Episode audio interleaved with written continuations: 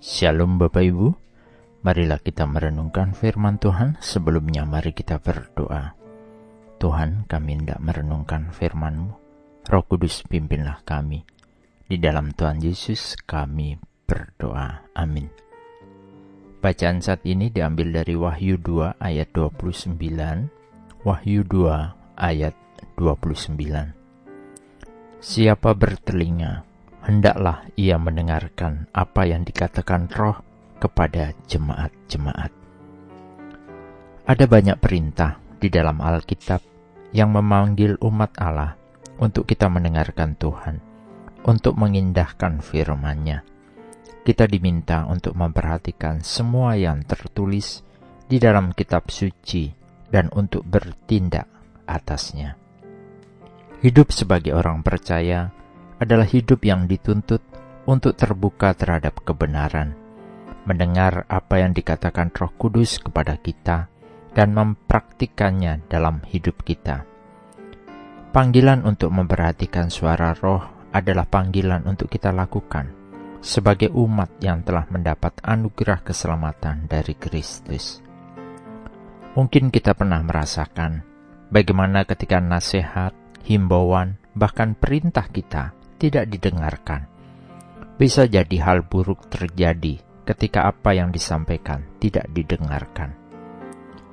Nasihat untuk terus mendengarkan apa yang dikatakan roh kepada jemaat-jemaat berlaku juga untuk kita.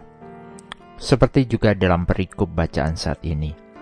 Jika kita tidak mau mendengar, maka Tuhan tidak akan mau menanggung kesalahan kita. Dan kita bisa ada dalam kesukaran besar. Tetapi bagi yang mau mendengar, maka kita akan dikaruniakan kuasa. Sebagai manusia, kita harus juga menyadari bahwa telinga adalah bagian anggota fisik dari tubuh manusia yang melaluinya kebenaran, bahkan juga kebohongan dapat disampaikan. Oleh karenanya, di bagian ini kita sebagai orang percaya harus mampu memilahkannya. Sebagai orang percaya, hendaknya kita mendengar dan memperhatikan kebenaran firman Tuhan dan mentaati arahannya. Kita harus mendengar apa yang dikatakan Roh Kudus dalam hidup kita. Kita mengikutinya dan melaksanakan kehendak Tuhan. Janganlah kita mendengar hal-hal yang sia-sia dan mengikutinya Ulangan 13 ayat 4 menasihatkan pula untuk kita mau mendengar suara Tuhan.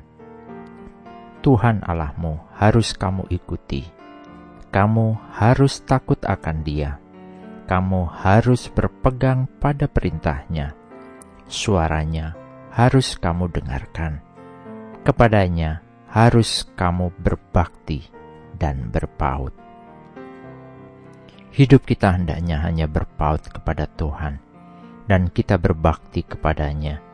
Oleh karenanya, dengarkanlah Dia, karena darinya ada keselamatan, dan Tuhan akan menyertai kita senantiasa. Amin. Mari kita berdoa. Bapak Surgawi, terima kasih atas sabda Tuhan yang menuntun kami.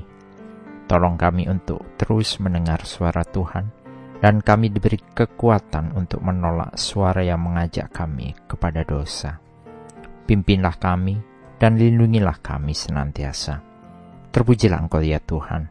Di dalam Tuhan Yesus kami berdoa. Amin.